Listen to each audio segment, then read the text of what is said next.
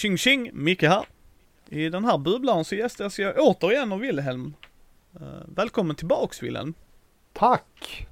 Uh, vad roligt det är att vara tillbaks. Ja. Alltid roligt att ha med dig. Så att det var jättekul när vi kan synka våra liv.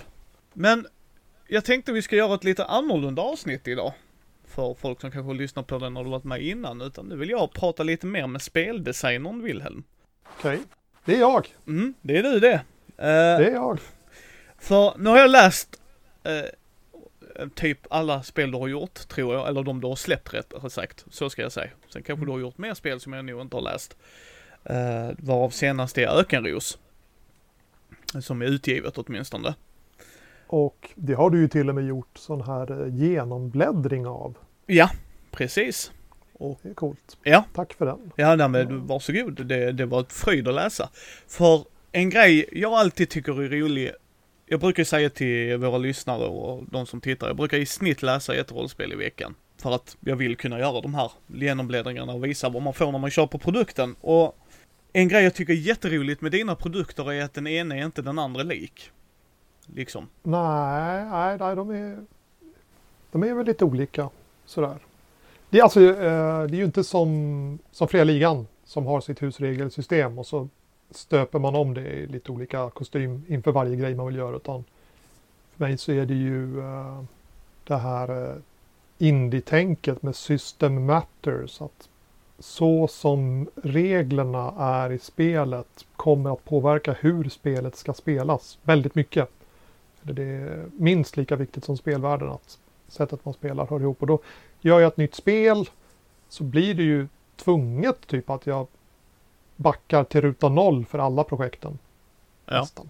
Och, och det, det gillar jag på ett sätt. Jag har inga problem med fria ligans och nollmotor, jag gillar dem själv.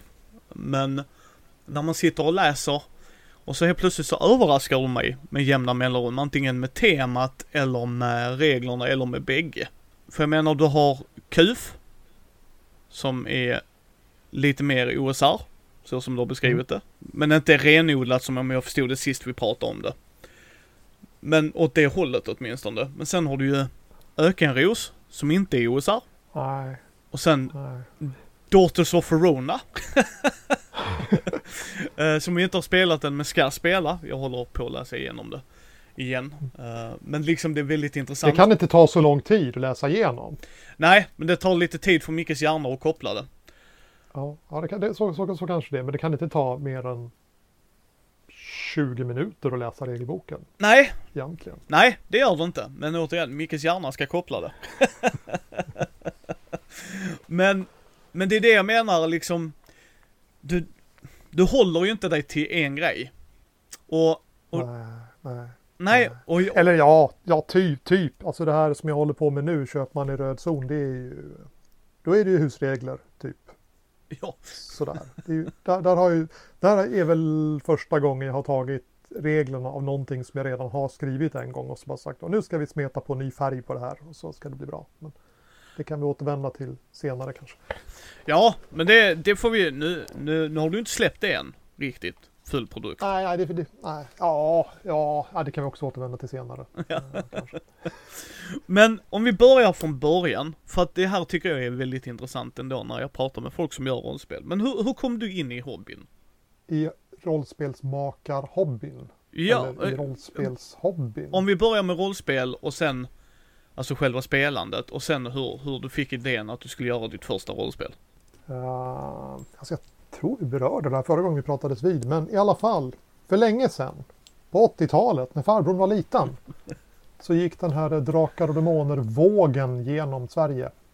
Sådär. Och även jag blev indragen i Drakar och Demoner och MUTANT då. Jag gick i låg mellanstadiet sådär. Och så spelade vi det, helt enkelt. Sådär. Jag var spelare till en början. Det dröjde, dröjde ett ganska bra tag innan jag blev spelledare. Och sen så bara rullade det på med att spela och spelleda om vartannat i eh, 20 år. Sådär. Ja. Tills jag var less på rollspel. Alltså det kom och det var, det var Ja, det, det, det kom så. Alltså jag tror det kommer från de flesta att man, man, man ledsnar på, på hobbyn eller på spelen. Eller, eller att man, det, det som tidigare var en källa till glädje blir bara en källa till utmattning. Jag tror att de flesta drabbas av det. Spelledare brukar bli utbrända brukar man säga. Ja, Man en dag inte längre har roligt. Man kanske tycker om polarna eller man kanske tycker om att köpa böckerna eller man tycker om att titta på bilderna och man, man, man minns att det är roligt att göra det här men man har faktiskt inte roligt när man spelar. Och jag var i den där sitsen. Gruppen hade spelat eh, Dungeons and Dragons 3.5. Det hade jag inte haft så himla roligt. Och sen så spelade vi Shadowrun. Och jag liksom bara satt och hade tråkigt. Alltså jag tyckte jävligt mycket om människorna jag spelade med. Det var roligt. Men själva spelet kunde jag precis lika gärna vara utanför. Det var, liksom, det var, det var inte roligt att spela rollspel längre. Men jag tänkte att spela rollspel är ju roligt. Varför har jag inte roligt? Och så började jag som nysta i det där. Och så kom jag fram till en massa saker som jag inte tyckte var roligt. Till exempel komplicerade stridsregler och att eh, köpa prylar till rollpersonerna. Det tyckte jag inte heller var roligt. Och att hålla på och pointbuya komplicerat. Det tyckte jag inte heller var roligt. Och så jag liksom listade som alla saker jag inte tyckte om. Och bara, men, men det här är ju typ rollspel. Men kan jag göra ett rollspel som inte är de här sakerna? En något mer vettigt funtad människa hade väl gått och letat efter ett spel som inte hade de där dåliga sakerna. Men själv är bäste dräng. ja. Så, så jag tänker, ja men då skriver jag väl ett spel som inte har de här problemen. Som alla spel har, det vill säga alla spel som vi faktiskt spelade i gruppen. Ja.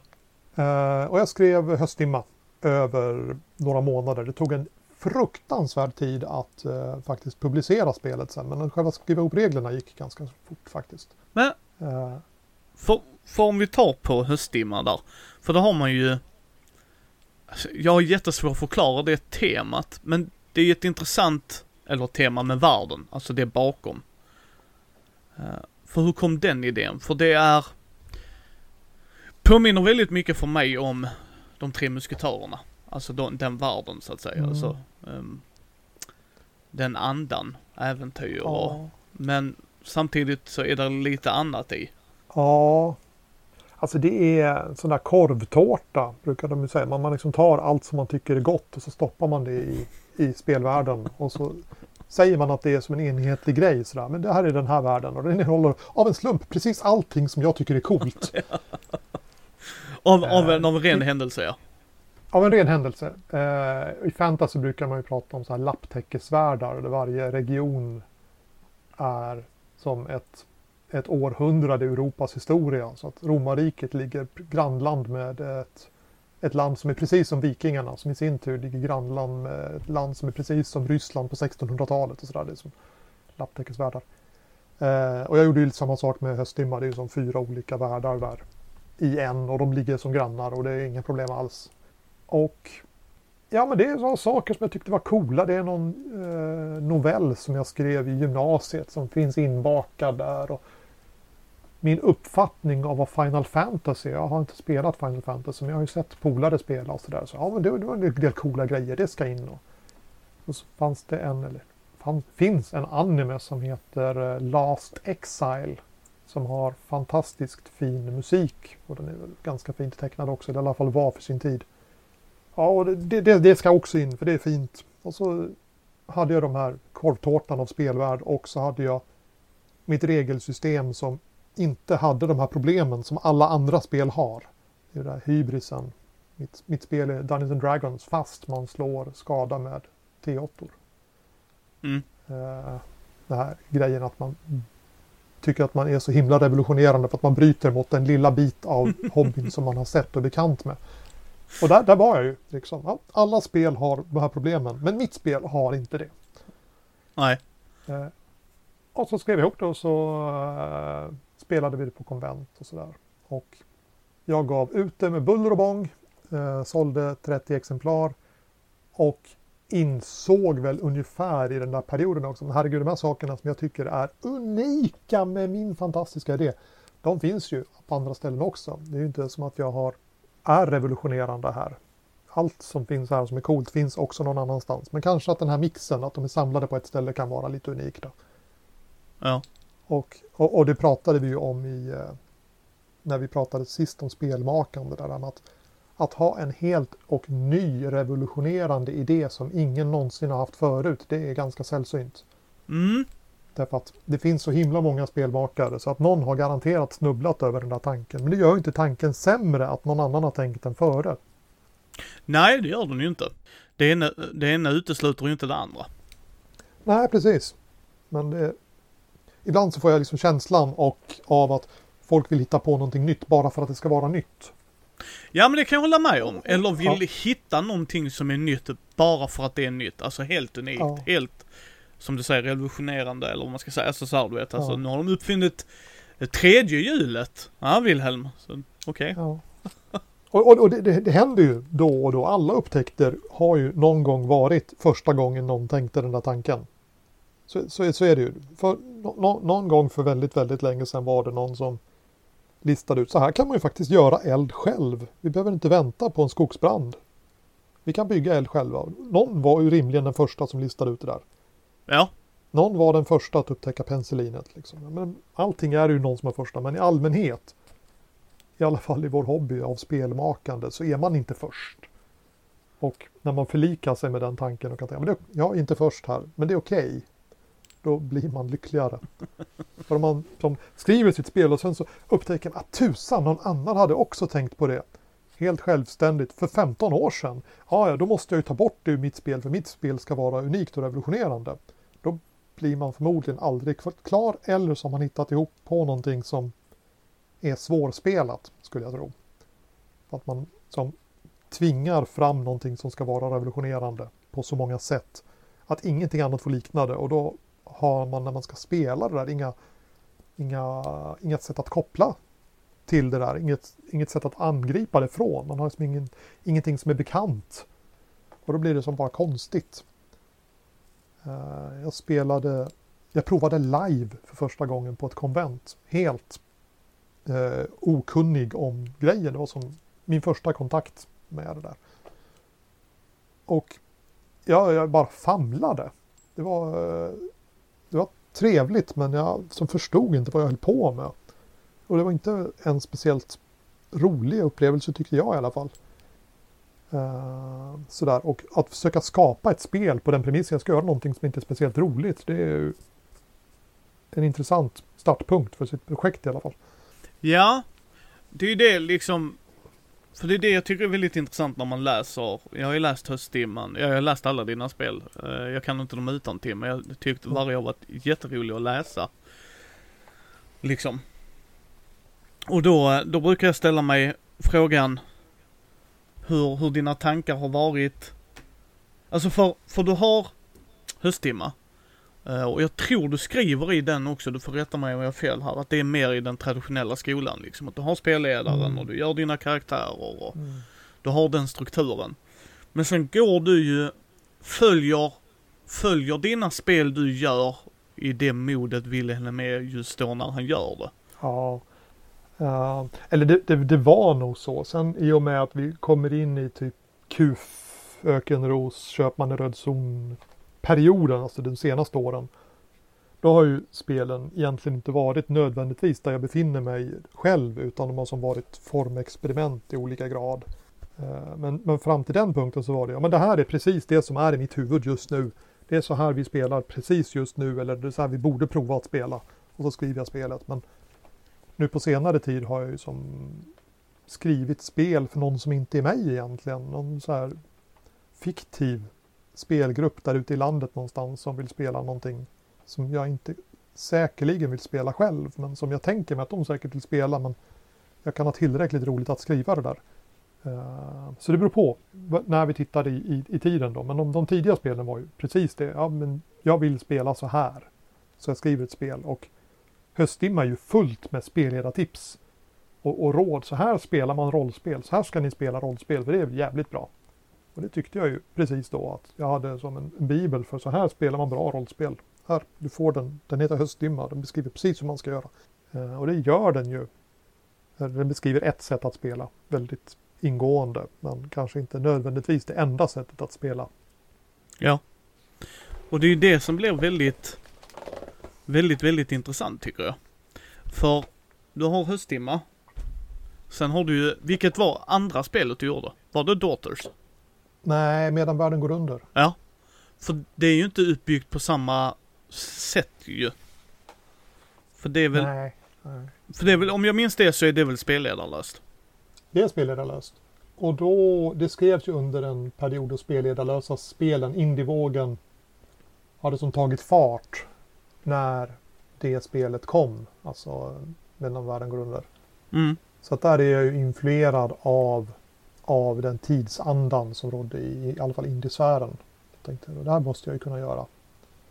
Och det var ju att jag ville spela Burning Empires men jag fick inte till Burning Empires-reglerna i huvudet. Det är lite pilligt, får jag väl säga. Eh, så jag tänkte, men jag skalar ner det mindre och mindre och mindre och mindre och mindre. Tills jag hade ett spel som var så stort så att jag ville spela det. Och sen så provspelade insåg jag att det är inte alls som vad jag hoppades att det skulle vara.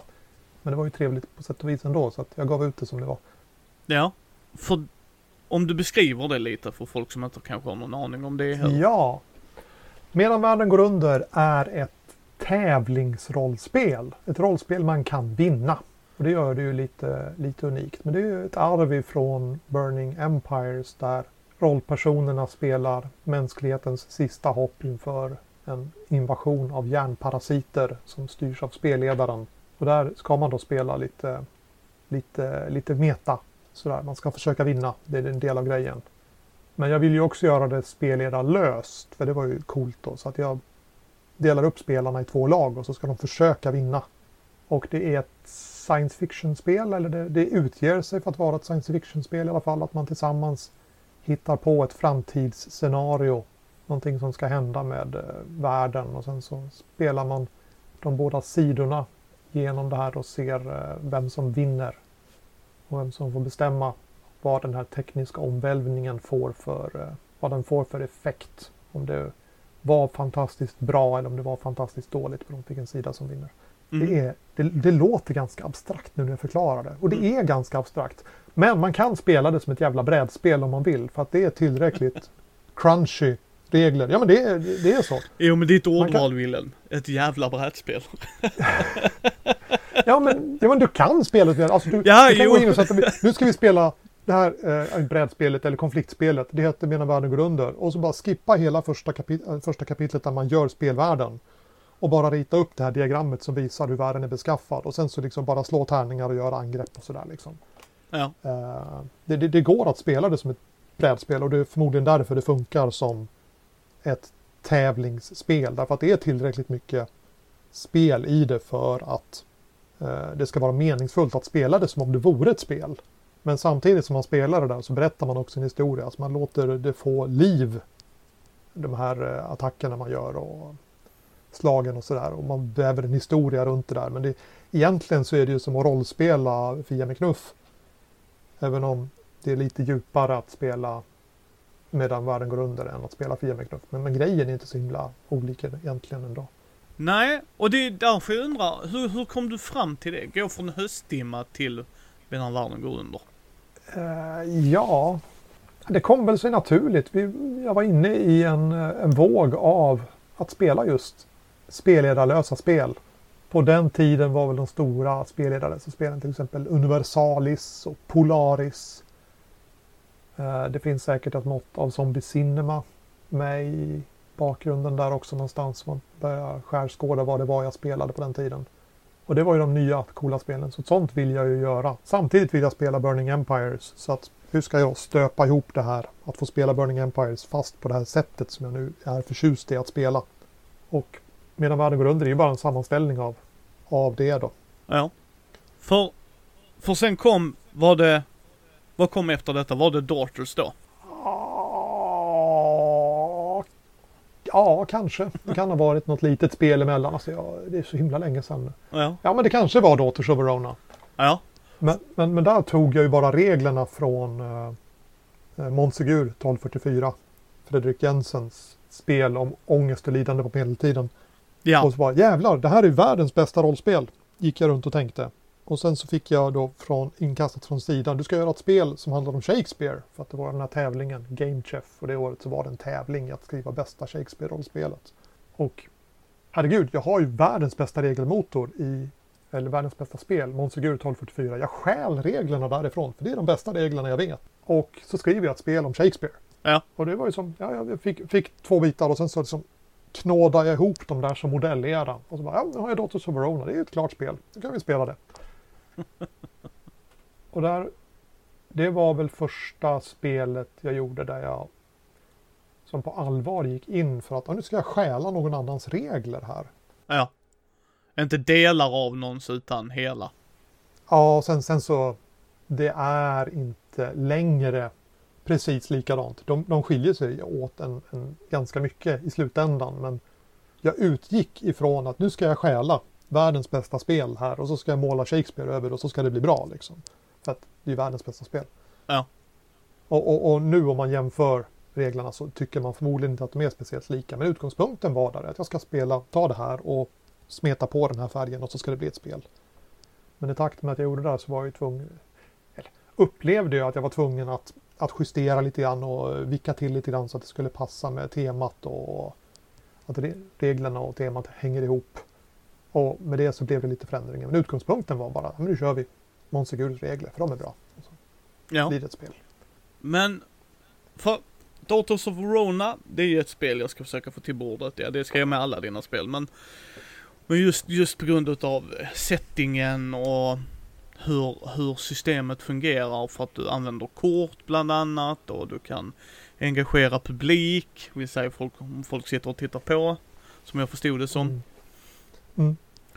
Men, men hur, hur, mycket, hur mycket har du spelat det? För det har du pratat en del om i Nord Nordost också ju. Massor. Jag vet inte om, alltså ja, nu är massor olika för olika människor. Men säg att jag har spelat Daughters of Verona 30 gånger då. Ja. Så för mig så är det jättemycket. Det är absolut det av mina spel som jag har spelat mest.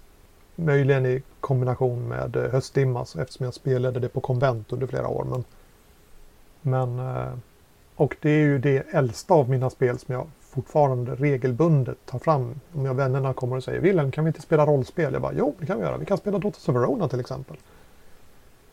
Eh, det har jag spelat massor, massor, massor. Mm. Och det är väl för att jag tror, inte det, jag tror inte grejen är att det är att jag har skrivit det som är det utan det är att jag har så fantastiskt trevligt när jag gör det. Det bryter ju mot Ja men det bryter mot många av de här förväntningarna man har på ett spel. Därför att man, man spelar som verkligen tillsammans. Och man vet alltid att det kommer att sluta lyckligt. De flesta spelen är det liksom, hur ska det sluta? Det är spännande. Vad, vad händer liksom? Men det, nej, då så man ta bort det där. Alla vet att det kommer att sluta lyckligt. De kommer pussas på slutet och så är det kalas. Och vi, sitter och skrattar tillsammans medan vi listar ut hur hela friden det ska gå till. Så att i allmänhet så har man jätte, jättetrevligt när man gör det. Så det har blivit som en så social grej. Jag antar att man skulle kunna åka och spela Laserdome eller man skulle kunna gå ut och grilla eller någonting. Sådana här grejer som jag gör för att det är socialt. Mm. Men för mig så har det blivit att Daughters of Verona är min, mitt tips. Om polarna säger, ska vi inte göra något socialt? Ska vi inte hänga och göra någonting roligt? Så man, vi spelar Daughters of Verona, för det brukar folk ha roligt med. Och så står det ju faktiskt i reglerna att man har roligt. Eh, Ja, och då, då, det underlättar ju en hel del. ja, då ska man ha kul för det står i reglerna.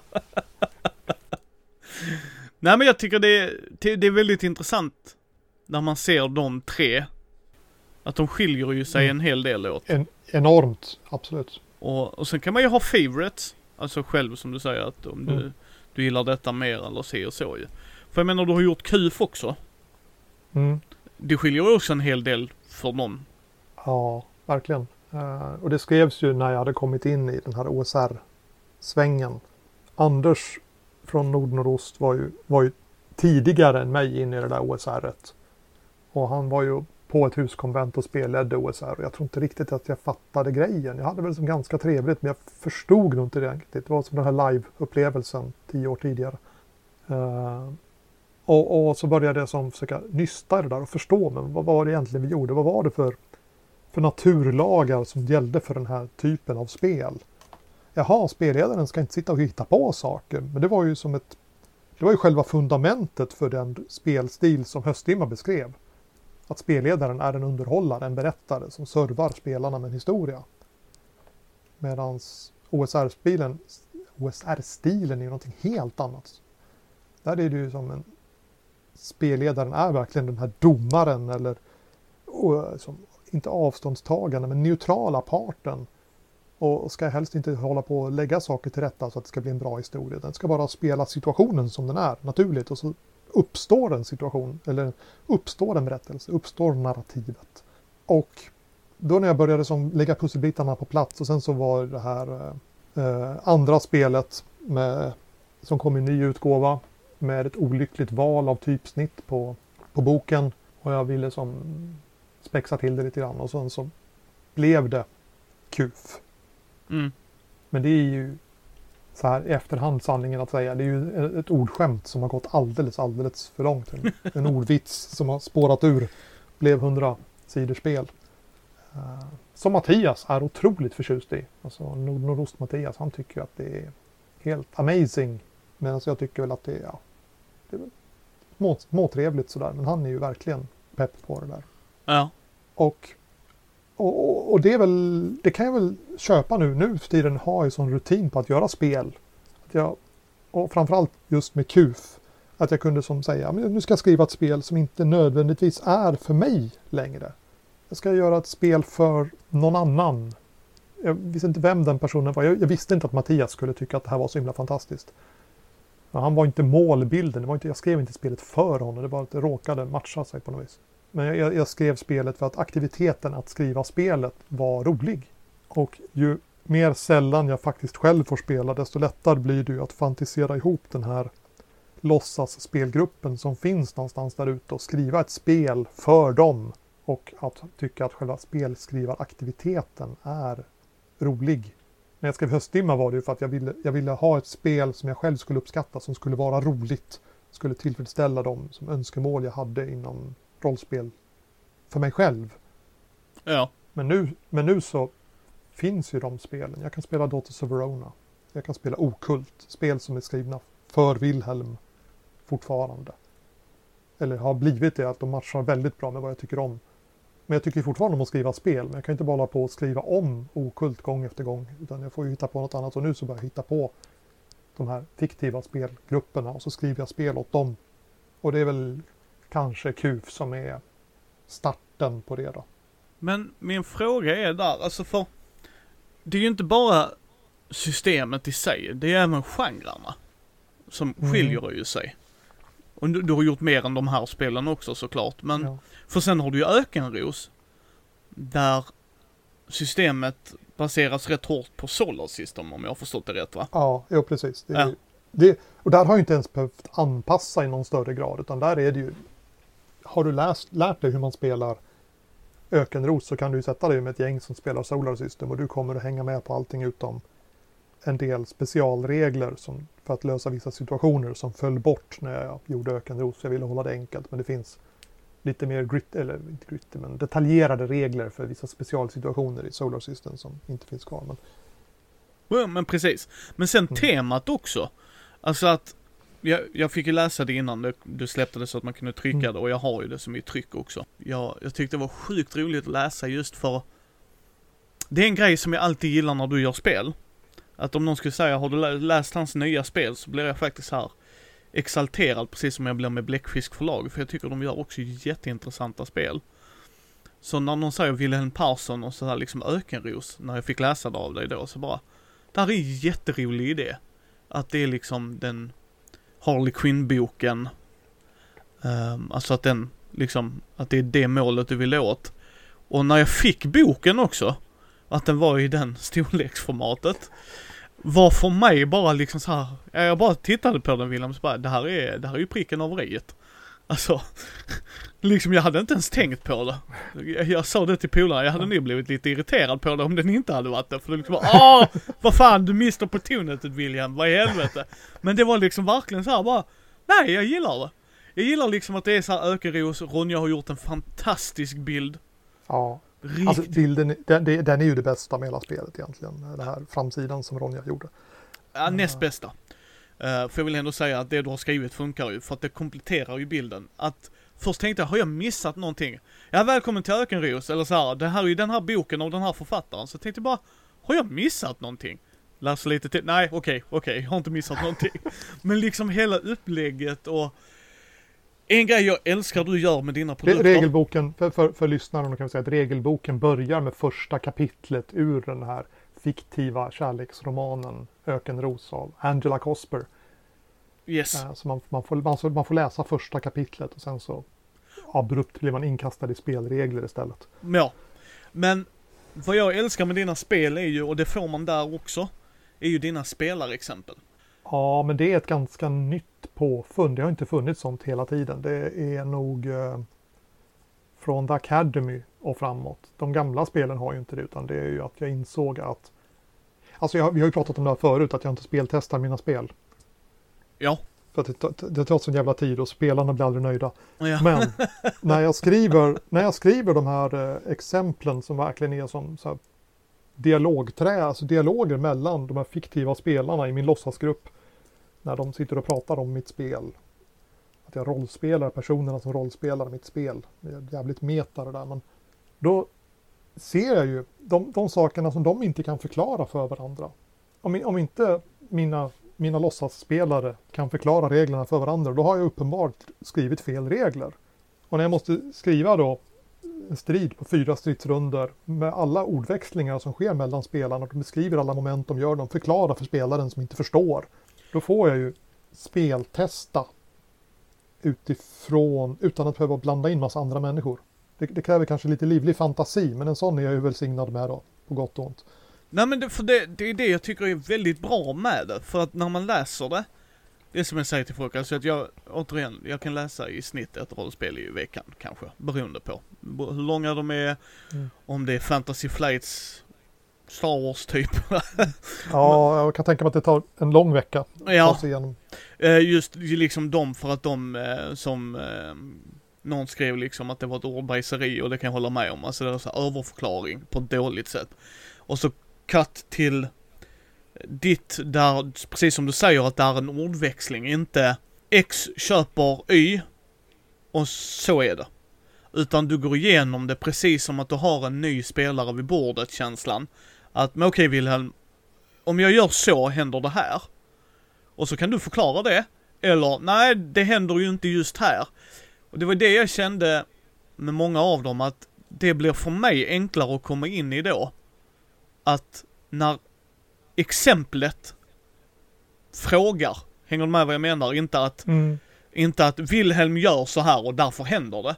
Utan Wilhelm förklarar för Kajsa, nu gör jag så här, då kommer den här grejen i effekt. Och då kanske ställer Kajsa en fråga som jag antar att du har tänkt, fast kommer de fråga den här frågan då? Mm. Ja, kanske de gör. Och så kontrar, nej, för det gör vi när det är en annan situation. Alltså förstår du lite hur jag tänker? Mm. Och det gillar jag jättemycket. Även om jag läser mycket rollspel och det, så blir det mer tydligt för mig snabbare. Än att i vissa rollspel behöver jag läsa om stycket. Eh, för er som följer oss här så gör jag ju första intrycket. Och vissa gånger behöver jag läsa om boken ett par gånger, eller ett stycke ett par gånger bara för att förstå det. Mm. Alltså bara, vad menar ni? Eh, det behöver jag inte göra med dina grejer. För... Ja, då har jag ju lyckats det är roligt. Ja, nej men för att du, du ger ju de exemplen. Vissa kanske tycker att det är väldigt mycket text. Men fattar du spelet så kan du ju mer eller mindre bara hoppa de sidorna just. Bara, ja men då hoppar jag dem, behöver man inte läsa mm. dem.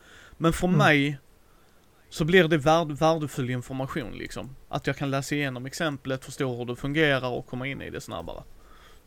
Målet är ju att du egentligen ska kunna välja, vill jag läsa regeltexten som jag försöker hålla ganska to the point och kort. Man, man ska inte behöva... Eh, läser man den och tolkar den bokstavligt som en jävla regeladvokat liksom.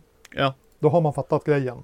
Men om man föredrar att få höra historien runt och, och de här varför och, och alternativ och funderingar. Då kan man läsa spelexemplet mm. istället. För att det är ju eh, alltså när jag skriver regelbiten så sitter jag lite grann och brottas med mig själv. Ska jag förklara vad, för läsaren varför jag har skrivit så här? Det, det argumenteras lite grann mot det där att spelmakare som förklarar utifrån det perspektivet. Ja men förklara ditt spel, förklara inte hur du tänkte när du gjorde det här. För att det, det är ovidkommande, tycker många läsare. Men när jag gör exemplet, då är det liksom okej, okay, då kan jag som sväva ut på de där bitarna på ett helt annat sätt tycker jag, utan att behöva göra den liksom, koncisa regeltexten omständigare. Ja, Den ska verkligen vara som väldigt to the point. Är, är man trött på att läsa så ska man inte behöva mala sig igenom flera sidor för att förstå någonting. Nej, men det är en punktlista. Det räcker för att förklara, men då nöjer vi oss med en punktlista. ja. Jo, men det, och det är ju det, det är det jag menar att i vissa spel, i vissa spel så ältar man, tycker jag. Alltså hänger du med? Mm. Nu, nu gör du så här, och så går det tre kapitel. Och så gör du så här, och så går det tre kapitel. Eller hänger du med vad jag menar? Att de, Mm. så här. Och det kan jag tänka mig att de har gjort för i speltester, eh, killgissar jag här som vanligt. Det gör vi rätt duktigt i Mindy-podden ibland. Mm. Att det har med att du vet att när de har speltestat det med folk så har de ställt den frågan ofta. Men det blir inte naturligt för mig. Det blir mer ett avbrott, hänger med lite hur jag tänker liksom. Mm. Att nu läser jag Ja, den här precis. regeln, hur strid fungerar. Och så slår du tärningar i strid. Så bara, ja, jo, du har sagt detta sex gånger nu. Jag förstår Mm. det. Alltså den, den informationen har kommit fram. Och det är inte att de har gjort det med spelarexempel, för de kan jag hoppa över i så fall. Utan det är regeltexten. Och för mig vill jag ha, som du säger, regeltexten för mig, och det här är ju en smaksak som mycket annat. Den ska vilja, den ska ge mig så mycket information på så liten text som möjligt. Det är så jag vill ha själva regeltexten. Mm. Alltså, om du säger till mig att jag ska använda D6 så vill inte jag att du förklarar för mig hur en D6 är ge- geometriskt formad, alltså hänger du med? Hur, hur den tärningen ser ut och alla sidor, vad stå- all oddsen är utan det. Ja. Utan du förklarar för mig att det här är ett D6-system. Okej, jättebra. Du bygger poler till exempel. Alltså hänger du med? Mm. Det är ju det jag vill ha ut utav det. Och det är det jag gillar att du försöker göra det i dina texter. Och sen kan man nog yrka på att du kanske blivit bättre på senare år ju mer spel du har gjort och hittat din stil. Men samtidigt har du förklaringen för mig som jag har valet att hoppa över. För jag behöver ju inte läsa den, Nej. för regeln har jag redan fått av dig. Mm. För du Och Det, det, bakar är inte svårt, det är det är svårt när de är ihopbakade i ett, ett textstycke. Precis. För, då vet man inte vad man ska hoppa över. Men så som jag lägger upp mina böcker så är det jättelätt att se vad du kan hoppa över. Precis, precis. Mm. Och det, och det är det jag älskar med det. Alltså helt ärligt. Alltså varje gång ehm, ehm, jag har sagt till mina polare, vi kommer ju spela igenom alla spel du har gjort. Någon punkt liksom. Ta det lite då och där. Eh, och, och det är ju det jag tycker är så intressant att se hur det är skrivet. För att när du ska vara, jag, jag kan förstå folk som inte gillar att vara spelledare.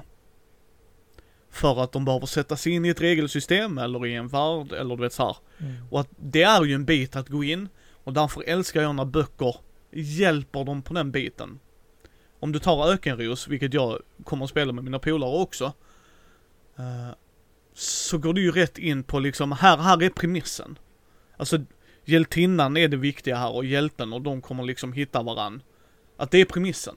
Och nu ska vi samberätta det här.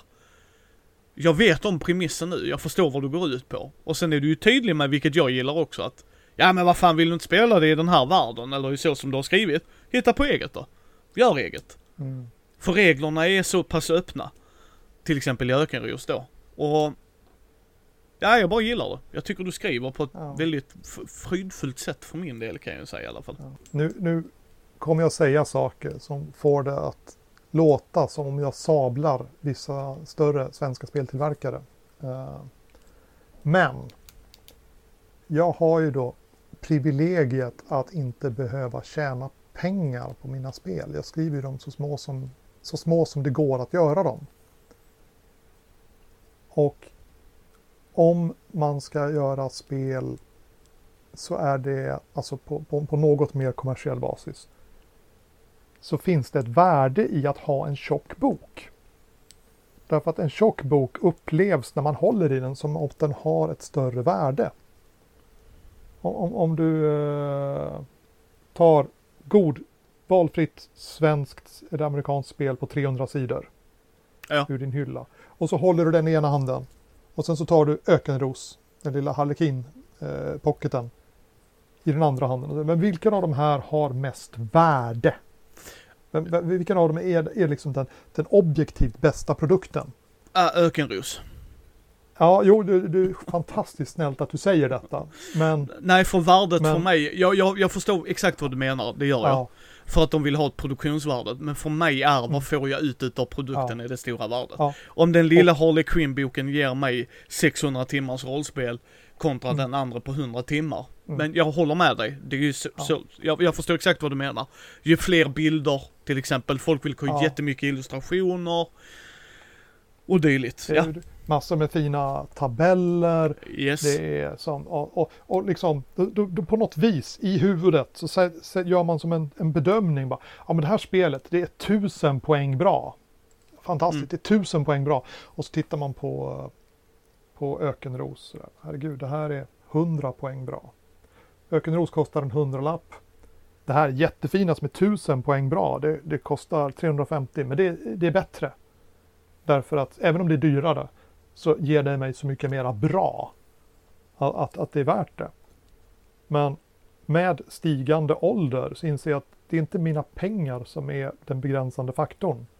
Det är tiden jag har att sitta och läsa de där. Tiden jag har att förklara för mina medspelare. Eh, orken att hålla på och släpa böcker till och från spelmöten.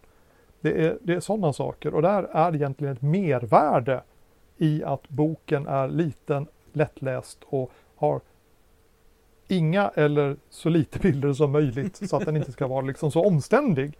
Att texten inte är det här blommiga, roliga att läsa språket utan att det är punktlistor. Jag har ju skojat om att jag har aldrig kört en Kickstarter men den gången jag har en Kickstarter så ska jag ha stretch goals att jag skickar boken till redaktör med uppdraget att minska dess omfång med 10% Men vi ska inte hålla på och skriva något mer bråtet i det här. Mervärdet är att det är lättare att komma igång. Att det är mindre att läsa, att det är lättare bok. Det är det ni betalar för. Alltså, Alltså att du är, skri- jag gillar dig Willem, du är rebell. Alltså jag, alltså jag älskar det. Ja, men, rebel, Ma- Ma- rebel. Mark, Mark Twain skrev i ett brev, jag ber om ursäkt att jag skriver så långt för jag har inte tid att skriva kort. Alltså att bara hälla ner ord i papper. Alltså, helt alltså, ärligt. Det, det, det är ett objektivt, alltså det är, ett, det är jobbigt att skriva ord sådär. Jo, nej nej Men- men alltså, men- men- jag är med dig, jag är med dig. Men att göra, göra det med färre ord, att, att slipa ner de här bökiga kanterna, att det blir strömlinjeformat. Där är ju egentligen det här eh, extra arbetet. Och, och, och det är ju det som jag har eh, som, som jag tycker är roligt. Alltså att hålla på och mata ur mig färdighetslistor och pryllistor. Ja, så det är ju jättelätt att att, att bygga stuff till ett spel på det viset. Alltså jag har 400 färdigheter och de ska beskrivas en halv sida var. Liksom. Det är bara rent mekaniskt arbete att jobba in det där. Och det lägger ju till värde på den här 1000 poängsboken för 350 spänn. Men... Jag höll på- att säga inte less more. Ah, sorry, men Ja, ja men, ja, men uh, less is more. Eh, och- och alltså är jag ju- menar, um, om jag ska ta ett konkret exempel. Uh, jag har, vi, vi kör Star Wars i vår varannan tisdagsgrupp nu. Nu har vår Mm. spelledare tyvärr eh, skadat sig, så att vi har kört lite indieflum nu emellan. Uh, och, och det har varit jättekul också för då har vi haft chansen att prova det liksom, utan då, då, är, då är det bara liksom lagt på is nu så att eh, vi träffas fortfarande och spelar. Men när vi skulle läsa den jävla boken, Mm. jag, jag, jag, jag skrek till en polare så jävla frustrerad jag var. Alltså det var sånt ordbajseri utan dess like. Och för mig blir inte det ett mervärde. Jag förstår hur du tänker liksom sådär, alltså hur folk ge... Och nu får jag reda på hur den här färdigheten faktiskt fungerar. Vad var färdigheten sa du? Springa? Vad vad var det du inte förstod med den färdigheten? Ja. Alltså hänger du med? Och, och det ser man när de gör en Kickstarter. Och sen, sen kan jag förstå mer väsen. Eller monster. Eller så här. Okej, ja det är ju rätt kul om man kan få färdiga stats till det. För sånt kan jag föredra. Då slipper jag göra mer jobb bakom. Utan bara, jaha nu vill jag ha en varulv eller nu vill jag ha den här grejen. Men jag behöver inte ha 78 detaljerade listor på färdigheter. Utan där vill jag Ja. nog hellre att det ska vara kort och koncist. Mm. Men så tänker ju inte folk om du ser på Kickstarter som du säger. Det ska vara mer ord i, det ska vara mer bilder ibland och, och sådär ju. Så att ja. Ja. Jag, jag var på Gothcon. Jag hade läst in mig på ett, en större svensk rollspelsproducents spel för att vara spelledare. Ja. Och jag som, ja det är li, li, lite drygt det här men, men herregud, jag ska spelleda någon annans grej här. Det blir säkert ascoolt. Och som tragglade mig igenom, jag fick då en, en förenklad eh, regelbok och sådär, tack och lov. Uh, jag som fan vad jobbigt det här var då. Och sen så gick jag och kikade på den riktiga boken och det var en av de här 350 sidors kvalitetsprodukterna. Ja. Och sen såg jag, här har vi en spelledarskärm. Så tittade jag på spelledarskärmen. Ja men ser man på, den förklarar ju precis allt som krävs för att spela det här spelet. Det står i spelledarskärmen. Och och, och, och, jag menar, det var en ganska, fin spelledarskärm dessutom.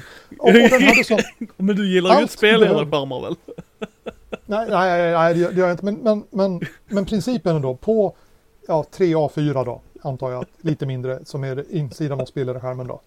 Så har de ju faktiskt fått in hela jävla spelet. Och så tittar jag liksom på den där boken som ligger bredvid. Grundregler, 350 sidor. Och då, när jag stod där, så blev jag som trygg i mitt vägval att försöka skriva korta spel. Att, inte, att en mening som jag har lagt till har gett mindre värde än den meningen som jag har tagit bort. Ja. Uh, för att det har ett värde. Uh, för den typ av rollspelare som jag är. Det finns ju enorma pengar att tjäna i det här med att göra uh, tusen poängs kvalitetsprodukter. Det, det, alltså det, det, finns ju en marknad för det. Det finns folk som älskar det sättet att läsa spel, att spela spel, att köpa spel. Framförallt att köpa spel tror jag. men, men, men, men, men det är inte jag. Jag, jag, jag, kan inte förlika mig med, med det längre. Jag har ju stått i bokhandeln liksom. När jag valde mellan Pendragon och Ars Magica. Och liksom, ja men vilket spel ger mest sidor per krona? Det är Pendragon. Pendragon är det bästa spelet. Så gick jag och köpte Pendragon. Uh, jag har ju varit den människan, men jag är inte den människan längre. Jag har inte tid att vara den människan längre. Uh, Zombies Cinema är fantastiskt. Det förklarar hur man spelar på dubbelsidigt A4. Världens bästa spel. Ja. Uh, ursäkta utbrottet. Här, kära lyssnare, uh, så drabbades vi av ett tekniskt problem. Ja. Och jag hörde mig själv naturligtvis. Uh, och uh, Micke hörde inte mig längre. Men vi har låtit inspelningarna rulla på. Så att Ja. uh, Micke får klippa till det här på något snyggt sätt. Och det gör jag så gärna så. Uh, men jag var på, en, uh, på ett korståg där uh, i hur man skriver spel. Och sen så bad jag om ursäkt för att jag kidnappade din podcast för att uh, vädra mina åsikter om saker och ting.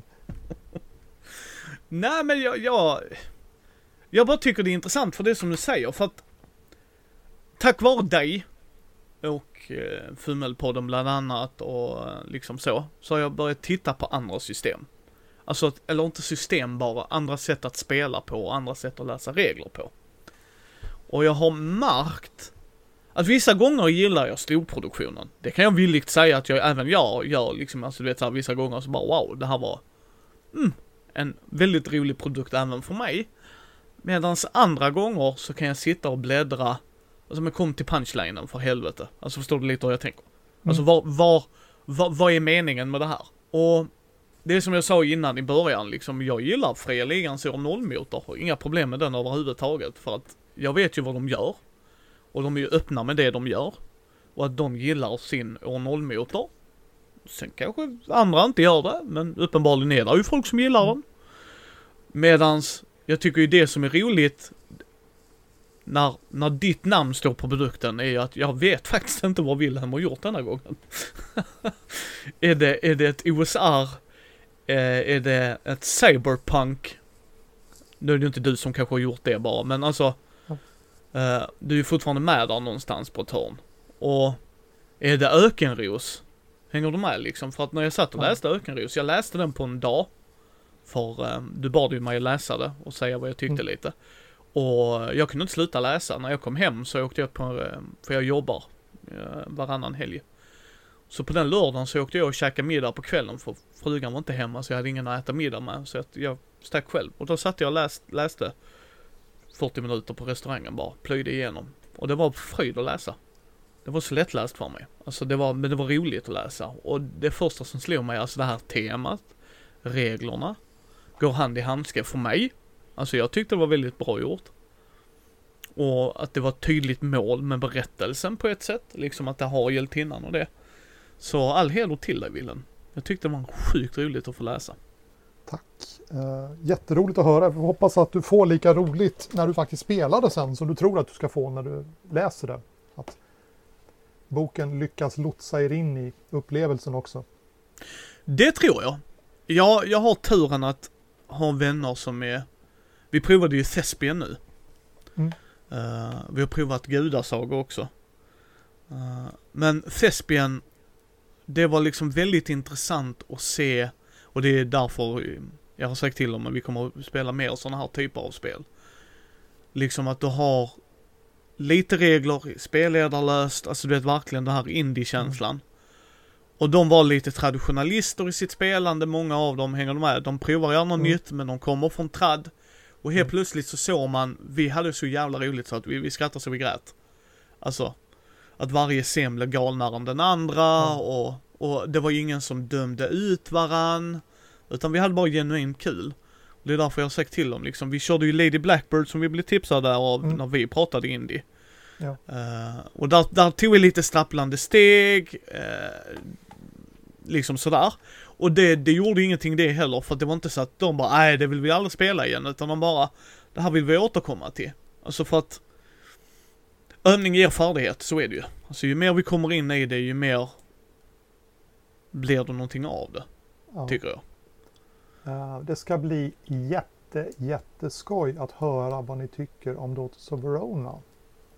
Ja. Därför att uh, utifrån mitt perspektiv så är Daughters of Verona facit och sen så finns det andra spel i genren, till exempel Thespian. Ja. Men, men i din spelgrupp så är Thespian, det är, bas, det är basen som man står på, det är liksom facit. Så här spelar man teaterspel. Och sen får de spela ett annat spel som då är tio år äldre då. Ja. Och, och höra hur de upplever det. Det kommer att bli jätteintressant att höra. Uh, ja. Ja, det, tanken är ju att vi ska köra Daughters of Verona nästa tisdag. Jag ska skriva till gruppen nämligen. Mm. Uh, för jag skulle vilja, för spelledaren är fortfarande krasslig. Jag skrev till honom liksom, kommer mm. du kunna, nej det får bli två veckor efter det, för vi spelar varannan tisdag ja. då. Och då tänkte jag, fan då vill jag spela Daughters of Rona. Och jag tror du hade skrivit en guide på det också va, på din blogg va? Ja, på, på, på Vilper-bloggen så finns det en lite. Ja, vi kommer att länka allt, allt vi har pratat om som vanligt i show notesen så att ni kommer att ha tillgång till det. För ni kan köpa hans produkter på lulu, heter det, .com. Ja, lulu. Uh, och ehm, och det kan jag rekommendera. Jag är jättenöjd med produkterna jag har fått. Så att uh, det är jättesjukt kul att läsa. Och vi har en ökenros som vi kommer tävla ut också. Så att folk har en chans att vinna. Uh, för det tycker jag, jag alltså jag, jag gillar produkten i helhet, punkt. Alltså jag verkligen diggar den. Uh, så att nej, det ska bli också intressant. Liksom när framförallt, för min del som har läst Thespian, så tackas ju eller så får, alltså att det är inspirerat lite av Daughters of Verona, liksom den nodden att och då blir det också roligt om vi börjar i andra änden. Ja. Som du säger, om vi börjar med provet. Men det blir ju inte ett prov för att det är ju vårt facit. Ja. Nej, så det, det ser vi fram emot. Uh, jag ska bara göra en video först för jag vill inte klippa i den boken förrän jag har gjort videon. uh, bara för att jag vill som sagt, ja. det, själva intrycket, eller med, själva poängen med dem är ju att visa vad man får. Ja. Liksom, jag har inga problem att slakta boken sen, det är inte det. Men liksom då, då vill jag visa folk, det här är vad man ja. får. Ja, precis. Um, så det ser jag fram emot. Men hur? För du skriver ju så, liksom, tar du tema eller bara idéer? Alltså hänger du med? Förlåt mig. Alltså, ja, den frågan förstod jag inte, så den får du förklara en gång till. Ja, alltså när du, varje rollspel du har gjort, antar jag, har kommit till på olika sätt ju. Men vad mm. brukar du börja? Brukar du börja med temat eller med mekaniken? Uh, oftast så börjar jag i temat och sen så försöker jag få till någon sorts regler som, som ska motsvara det, den upplevelsen. Ja. Jag tror aldrig jag har börjat med att jag har en regelmotor som behöver ett syfte. Eller att jag, behöver, att jag har liksom en hammare, nu ska vi välja vilken färg vi ska måla på den här. Jag tror ja. aldrig jag har gjort det. li, lite gränsfall. Jag gjorde ju OSR-spelet eh, KUF. Och, och, där var ju temat en, en hejdlöst rolig ordlek. uh, och så ville jag göra det OSR. Så då, ja, men det var ju fortfarande på något vis att jag började i, i temat. Ja. Jag, jag tänker mig om, om man är brädspelsmakare så tror jag det är off, lättare att börja med reglerna. Att man liksom suttit på kammaren och kommit på en ganska cool mekanik. Nå, något sätt att drafta kort eller något sätt att uh, göra sina rundor och sen så försöker man hitta något sätt att göra det naturligt så att folk känner att de har ett tema som går ihop med reglerna. Men jag tror att för rollspelsmakare så är det nog tvärtom. I allmänhet att man börjar med en, en cool idé om en värld eller en scen eller ett äventyr man vill spela och sen så försöker man hitta de reglerna som, som låter en göra det. Tror jag. Du får väl intervjua lite fler spelmakare. Kolla. Ja, nej men det är ju intressant, tycker jag personligen, för eh, Mikael Krank sa om man lyssnar på den intervjun, han gör ju spel han vill spela själv och det antar jag att du också gör ju. Ja, jag gjorde i alla fall. Nu är det ju som sagt den här låtsasspelgruppen som finns där ute någonstans som, som jag skriver spel för. Men du har väl spelat alla dina spel? Uh, nej, jag har inte gjort. Oh, vad intressant. Hur kommer det sig? Nej, det, det är inte säkert att det är ett spel jag vill spela. Uh, ja, men varför gjorde du det då, höll jag på sig? ja, men, ja, men det, det, alltså, det, att, skri, att skriva spel är ju ett nöje i sig. Eh, det, det är ju så för mig. Ja, ja, ja och, och att, att jag speltestar dåligt är väl fortfarande, är väl inte någon hemlighet nu sedan mitt framträdande förra gången. och KUF har jag ju inte spelat eget material än utan jag har ju spelat Mattias äventyr. Två gånger. Ja. Men jag, jag, har, inte, jag har ju fortfarande inte skrivit något äventyr till KUF. Uh. För nu spelar ni väl KUF i Mask of... Of Nyarla Hotep. Ja precis, alltså det här Call of Cthulhu-äventyret är de klassiska. Mattias har köpt den nya utgåvan av det där som är, som, jag förstår inte om det är fem böcker eller fyra böcker, tre böcker och så är det som en perm med 150 sidor handouts. ett, ett, ett, helt enormt, eh, alltså det är som ett, ett åtagande att spela den där kampanjen från början till slut. Jag skulle tro att det tar flera år för de flesta spelgrupper att ta sig igenom det där. Och Mattias var som pepp på att köra den. Och han är också otroligt pepp på KUF. Så han sa, men vi kör Masks fast med KUFs regler. Och lite grann KUFs förutsättningar. För i KUF så är man ju en, man är inte en kult, men alla beslut man kan ta landar i att man blir en kult. Det är liksom det enda rimliga sättet att klara det. Ja. Så, nu, nu, så nu är vi då en gryende kult som ställer till det i, uh, i masksvärlden. Och det är ju det är inte säkert att det är vi som är historiens hjältar här. Vilket kanske är perspektivet genom vilket, men det kan mycket väl bli så att vi är the scariest shit around. det beror, beroende på var, var, vart vår kult då, uh, vart det landar, vilka vilka principer som vi anammar som våra, vilka ritualer som, som vi gör till våra. Så det är inte helt otänkbart att vi blir kampanjens skurkar. Det kan nog bli så. Vi får, vi får se. Vi är ganska tidigt än så länge vi är på i eh, den, den första akten fortfarande. Ja. Men har det varit kul att spela ditt system med en annan setting? Ja, Ja, det har det väl varit. Uh, han kör ju äventyret som det står skrivet. Ja. Uh, en, enligt OSR-tänket liksom. men spelledaren ska inte hålla på och lägga saker till rätta för spelgruppen. Så att han spelleder ju som om det vore ett OSR-äventyr. Men han ja. har också rapporterat om, han hänger i, det finns en Facebookgrupp för folk som spelleder det här äventyret, så stödgrupp. Han har ju konstaterat att de utmaningar som han ställs inför inte samma som de andra spelledarna. För att han har ju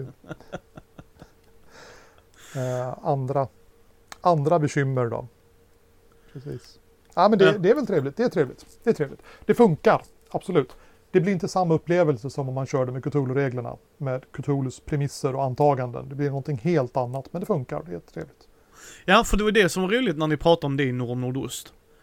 Eh, jag vill säga avsnitt 70, kan det stämma tror jag? Kan stämma, kanske det är ett tag sedan Mattias var med i, i podden. Nej, ja. Det var kanske jag och Anders som pratade. Ja. Eh, precis. Ja, En spelrapport efter att vi hade spelat ett spelmöte. Nu har vi spelat två spelmöten till sedan dess. Då. Så att vi har kommit ordentligt mycket längre men vi är fortfarande i första akten.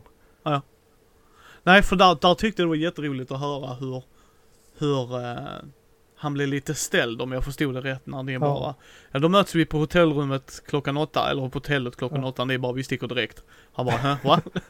ja, för ni, ni, ni spelade ju som ett os här. Vi har ett problem. Eh, och då, eh, då, då ska vi lösa problemet, då har vi ju inte tid med att sitta här ju.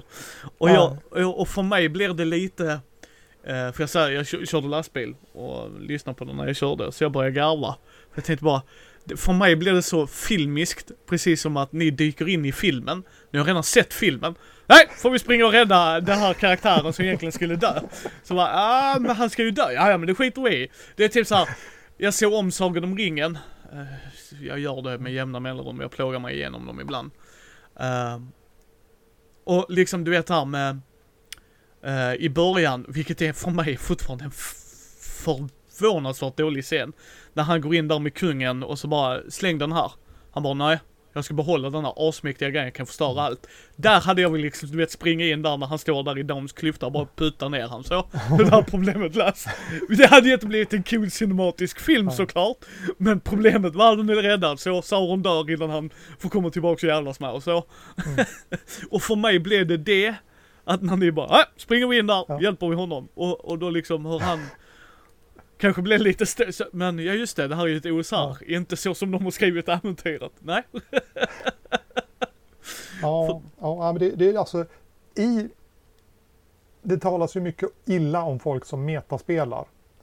Men, Mm. men där så är det som lite grann av en, det är lite grann av ett antagande. Spelarna ska metaspela lite grann därför att de, de ska försöka få de fördelar de kan. Därför att spelledaren är inte där för att han kommer inte rädda dem ifall de sätter sig i klistret.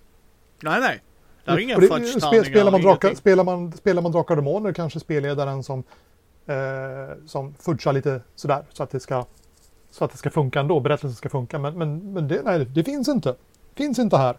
Ställer ni till det för er själva, då, då dör ni. Det är så, så bara. Så att alla fördelar vi kan få försöker vi ju ta liksom. Och sen uppstår det ju då ett otroligt konstigt berättelse om den här gruppen människor som agerar helt vansinnigt.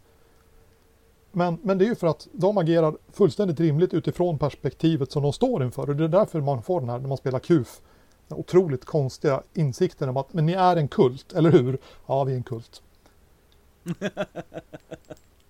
Ja men det är det jag gillar. Jag gillar det. Jag, jag, jag, mer, mer sånt till folket höll jag på att säga. Alltså jag, det är en grej jag gillar att lyssna på Nord Nordost också. Alltså, förutom era fina mat och tesnack. Um, ehm, så, så är det liksom att, ja ni pratar allmänt om vad man kan göra och inte kan göra. Jag ser fram emot den yttersta domen, det kan jag ju säga dig.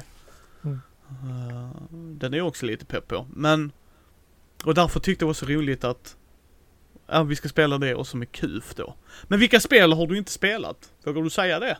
Ja, ja. Eh, John Anvil, Private Investigator, har jag aldrig spelat. Den tror jag inte ens har. Vad, har du gömt Ja, den ett finns spel inte i tryck. Den, fin, den finns, finns, finns bara som pdf.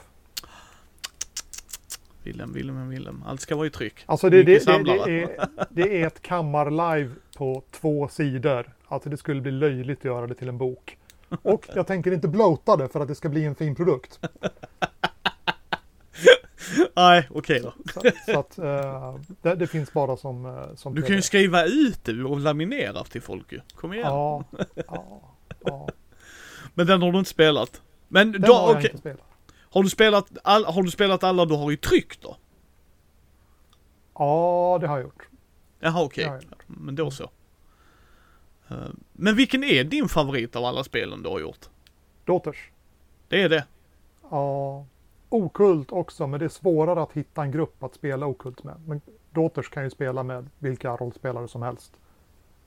Ja, för om vi tar o- okult. Den, den är ju intressant. Tycker jag personligen, för den var en sån, hmm, intressant läsning. Om du går igenom det då, för det, det är ju inte som de andra heller. Nej, nej inget av de andra. Alltså okult. Eh, om, om vi pratar om det här eh, spelet som kom i ny utgåva med ett snarlikt namn. Så hörde jag ju talas om att de skulle göra en ny utgåva av det spelet. Och jag bara, herregud, de kommer ju inte göra det till, på något bra sätt. Jag måste ju göra ett bättre. ett bättre spel. Eh, och så tassade jag runt lite grann i, eh, i, hemma, i hemmabyn. Där jag växte upp. Ja. Eh, där jag inte har varit speciellt mycket de senaste 20 åren eftersom jag numera bor i Luleå. Eh, och jag började fantisera om vad det är för folk som bor i de här husen och vad, vad det blev av mina gamla klasskamrater och sådär. Och sen så, ja, så föll spelet på plats. Liksom, det, upp, det berättade sig självt för mig på något vis. Jag behövde inte tänka så mycket mer efter det. Jag behövde inte liksom fundera på hur ska jag modellera det här regelmässigt sådär. Men det var som självklart när jag väl hade basen klar. Men då spelar man det är, berättelsen fortgår i två parallella tidsflöden. Dels idag. Rollpersonerna är medelålders, de återvänder till byn eller staden, platsen där de växte upp. Eh, och någonting är fel, det kanske de inte är medvetna om förut, men någonting är snett här. Och de eh, dras in i händelseutvecklingen och så stöter de på saker som de minns från när de faktiskt bodde här på riktigt. Och då swishar man till den andra tidslinjen där det är gymnasiet och man spelar då eh, tonåringar, berättandets superhjältar. Eh, vanliga tonåringar liksom. Och sen så spelar man där och sen så hoppar man fram och tillbaka. Man har samma rollpersoner i, i eh, gymnasiet och nutiden och i takt med att de vuxna hittar saker, möter personer, upptäcker platser så swishar man tillbaka och spelar vad som upplevdes av tonåringarna när de var där.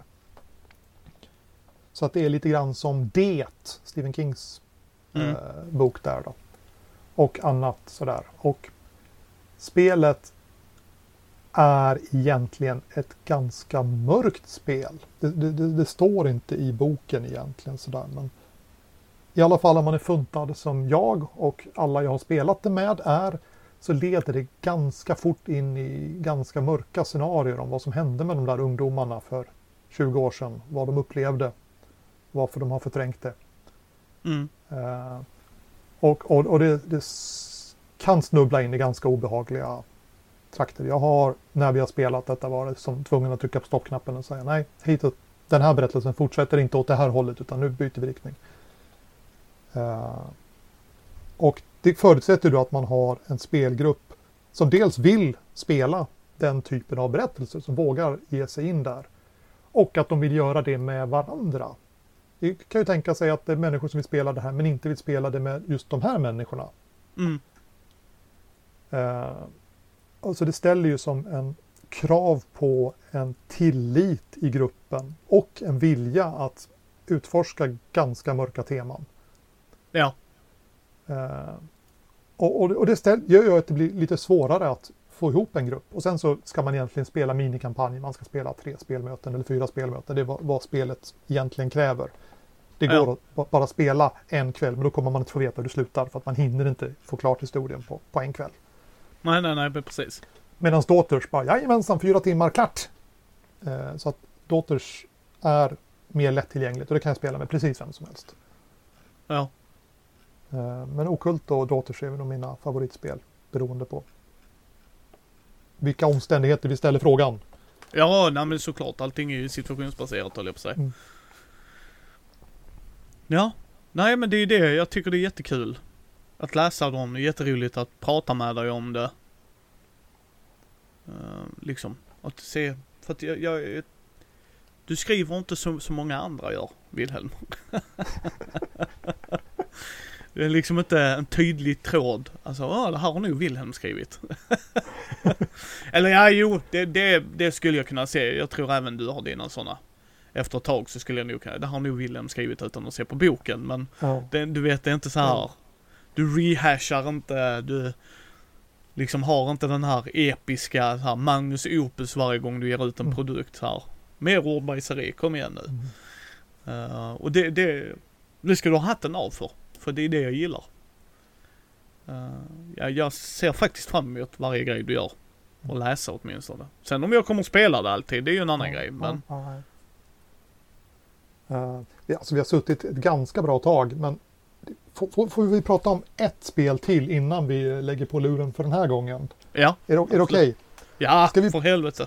Ska vi prata om Köpman i röd zon? Kör det, nu kör vi Mitt, lite. mitt, mitt, mitt nya projekt, lite reklam här. Ja, för fan. Plugg in, plugg in. Eh, jag har börjat på ett nytt spel. Det heter Köpman i röd zon och det är ett science fiction-spel. Och jag vet inte vad det ska bli. Eller jag tror jag vet ungefär vad det ska bli. Men det coola är att spelet är inte klart, men jag säljer det glatt ändå. Och för varje person som köper det så lovar jag att jag ska skriva 300 ord till. Eller typ en sida. Eh, och vad jag ska skriva. Det finns en, en Facebookgrupp för Wilhelms Games och där håller folk på och röstar om vad jag ska skriva härnäst. Så jag har som chartrat ut, inte ens, det finns inte ens den här eh, fiktiva spelgruppen som jag brukar skriva för nu för tiden. Utan nu är det som andra människor som röstar och säger vart, vad jag ska skriva för någonting. Eh, det går, har gått ytterligare ett steg längre då på något vis. Eh, det är nog inte många som jobbar på det sättet, jag Wille. Ja, alltså jag vet inte. Om, om jag hade jobbat på ett större, ett större företag, typ Wizards. Då hade de väl sagt, eh, hej Wilhelm, du ska skriva en eh, Orch-modul här, 100 sidor. Sätt igång. Så att det, det är väl egentligen det mest riktiga projektet jag har. Det är bara det att det är inte någon marknadsföringssnubbe som har sagt att det finns ett marknadsbehov för 100 sidor Orch-modul här, utan jag har som direkt demokrati i köparnas händer. Bara, Jajamensan, du har köpt spelet, din röst räknas. Gå in i gruppen, rösta vad du tycker är viktigast eller roligast eller intressantast och så skriver jag på det. Kommer den komma i tryck? Eh, vi får se. Jag tror att den kommer i tryck, men jag har lovat att jag ska hålla på med det här tills jag har sålt 90 exemplar då. Ja. Och mina spel i praktiken brukar sälja sådär runt ja, 30, 30, 40 sådär. I alla fall i närtid. Sen så med long tail och man, över flera år så kan jag komma upp i hundratals exemplar då. Men i, Ja. i realistisk tid så är det inte riktigt säkert att jag kommer upp i de här 90 exemplaren. Eller 90 exemplaren då. Det vill säga att spelet kommer inte att bli klart. Kanske. Eller så kommer vi till med omröstningarnas hjälp då till någon punkt där vi säger det här är tillräckligt klart för att vara spelet. Och säljer vi fler exemplar efter den här punkten så får det bli äventyr eller expansioner, alltså saker som inte behöver vara med i grundboken. Och kommer vi fram till det, ett sånt läge, då kan jag ju som släppa st- steg ett då som en, eh, som en pappersbok också. Ja. Men, men eh, nu under utvecklingsfasen så är det bara pdf därför att köper man spelet nu så får man ju alla uppdateringarna efteråt tills det är klart. Ja. Och det är jättebesvärligt att göra det med pappersböcker. Men med pdf så är det ju busenkelt. Då är det bara att mejla ut nya filer. Ja. Ja, ja, ja, precis, precis. Nej, det jag ser fram emot att se vad det sker där. Så det, Ja. det ska bli skoj. Så, så där är jag nu. Folk har väl köpt typ 20 sidor till som jag inte har skrivit. Nej, inte 20 sidor till. Säg 15 sidor till som jag inte har skrivit ännu. Ja. Så jag har knutit mig ett ris nu åt sommaren att eh, beställningsskriva eh, 15 sidor spel. eh, sådär, och, och det är det är en utmaning, absolut. Det är inte säkert att de som röstar röstar saker som är roliga att skriva. Det behöver det ju inte vara. Nej. Sam, samtidigt så får man ju liksom den här otroligt direkta återkopplingen att det sitter någon på internet och säger Hör du Wilhelm, skulle du inte kunna skriva robotregler till ditt spel? Jag är jätteintresserad av att du skriver robotregler till ditt spel. Precis nu känner jag att det skulle finnas robotregler i det här. Och då kan jag skriva dem och liksom ge. Och plötsligt så har spelet, för i alla fall den personen, blivit mer komplett. För att nu har det robotregler. Eh, Så att det blir ju ett otroligt tätt eller intimt samarbete med eh, kundgruppen. Eller kundgruppen, fansen. Synd att, kalla ja. dem, sy- synd att kalla dem kunder. Så mycket pengar tjänar jag inte. Men, och, i va, och i vanliga fall så blir det ju oftast att jag, jag skriver mina grejer Och sen så släpper jag ut det i det vilda och så ser vi vad folk tycker. Men, Ja. men så, så är det inte. Nej, det är inte så. Nu skriver jag grejer och tillsammans med de som förhoppningsvis då vill spela det här någon gång i tiden. Eh, så, så skriver vi spelet tillsammans. Och jag har fått in lite fanmaterial och sådär. Men det räknas inte till mina ord. Jag bara stoppar in appendix på slutet på boken. Eh, så. Och det här är absolut nytt för mig. Jag har aldrig testat att jobba så här tight tidigare. Typ CM77-projektet, Cyberpunk-spelet, det var ju ett, vi var ett gäng spelskapare som gick samman och skrev spelet tillsammans. Så det var ju lite grann åt samma håll, men då skrev vi först klart spelet och sen så fick folk köpa det. Nu är det verkligen köp spelet, var med i gruppen som, som röstar vad det här ska bli för någonting. Vi vet inte vad det ska bli. Blir det bra Mm. eller dåligt? Ja, du är precis lika med i matchen som, som alla de andra. För att du har din röst och du kan vara med och rösta om vart vi ska härnäst. Ja. Det är, ju Men- det, det är ju ett intressant sätt att skriva det på kan man ju lugnt säga. Ja. Men, men just nu så är det alltså ett science fiction-spel i en, eh, en mörk eh, framtid. Det finns stora rymdskepp som eh, lämnar kejsardömet och seglar ut i den röda zonen, alltså det som är utanför kejsardömets säkra och försvarade och på något vis garanterade eh, zon. Man ger sig ut i den vilda galaxen där bortom. Där det kan finnas konstiga rymdvarelser och konstiga platser och surrealistiska världar och regeringar och ja, lite skruvat kan det nog bli eh, där ute i den röda zonen. Mm. Ja. Det är... Du... Du verkar vara rätt orädd ibland Willem. Jag försöker väl hitta situationer där jag kan leva med att misslyckas. Och om jag inte kan, kan acceptera ett misslyckande, då kanske jag inte ska göra det.